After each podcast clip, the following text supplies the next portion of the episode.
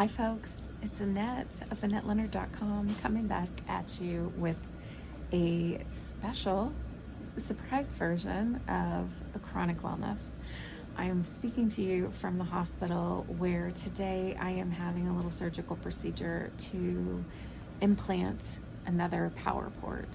And this is something that I talked about when I talked about infusing meds that I get and that I had had my power port removed because it hadn't been working. And um, yet, when I go in to get my infusions, my veins just really are shot and don't handle getting those infusing meds for the for the amount of time that I need them, for the number of years that I am going to need them. And so today, I am at the hospital going to have a little surgery. And the lead up to this is that I had to get a COVID test. So um, for all of you who have not yet experienced that deluxe version of joy, lucky you.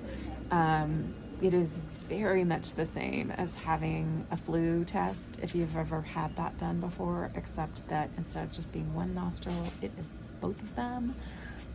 Such particular fun. I um, liken it to a nasal pap smear.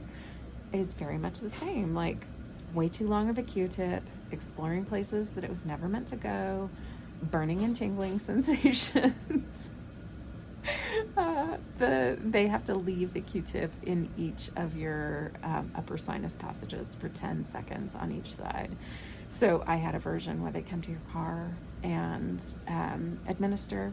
And the woman was like, Oh no, lady, I need you to lean against your headrest because you are going to want to rear back. And I was like, Well, that tells you something about your test.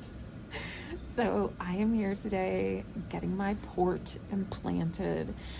And in the last two days, since I've been like in absolute quarantine since my COVID test, which in all honesty is no different than my regular life, um, I have found my anxiety kind of ramping about this surgery. And it wasn't even so much coming to the hospital where I might have greater exposure um, about COVID. It's just that anytime I leave my house, being so immune suppressed, uh, I tend to just catch something. And so it was just the fear and dread of like, am I going to get a cold? Am I going to get a virus? Am I going to get sick?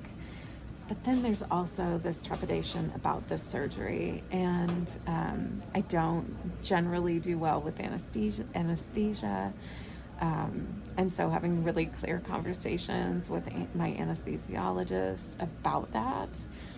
And then uh, my other fear is kind of around the placement of the port itself. Since I've already had one, I don't have much tissue left where it was, and uh, the port does thread through your jugular and then ride in a little place on your chest above your breast and below your collarbone. And if it's not placed really well, it can be very uncomfortable and for years. So I am just thankful that I am going to have such skilled surgeons and doctors and nurses and that this is just going to go great. But I had promised you that you were going to hear from Mike Porath of the Mighty today and I am co opting that spot to tell you that you will hear from him tomorrow, uh, which is Monday, which is next week. But I just couldn't pass up this chance to be honest about this other sort of bare root that is happening in my life of me having surgery today. So, sorry for the poor sound quality. I did not bring my microphone. I just am talking to you on my phone, telling you what's happening today. So, there it is. And I I'm confident things will go well, but you'll hear from me on the other side. Thanks so much for being here, and until we're together again, be well.